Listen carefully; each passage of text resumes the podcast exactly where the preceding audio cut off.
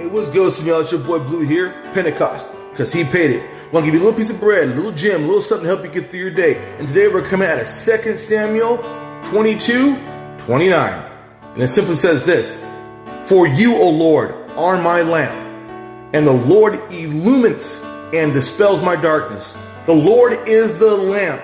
It takes away darkness. It brings light to things. Lord, you light my path. You show me the unseen, and you are the bright morning star every morning that I wake up. You show me everything I need to see within your will. He is your lightness, and He takes away darkness.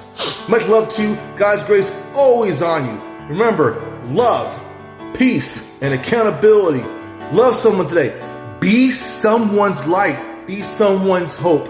And remember, Pentecost because he paid it at all cost.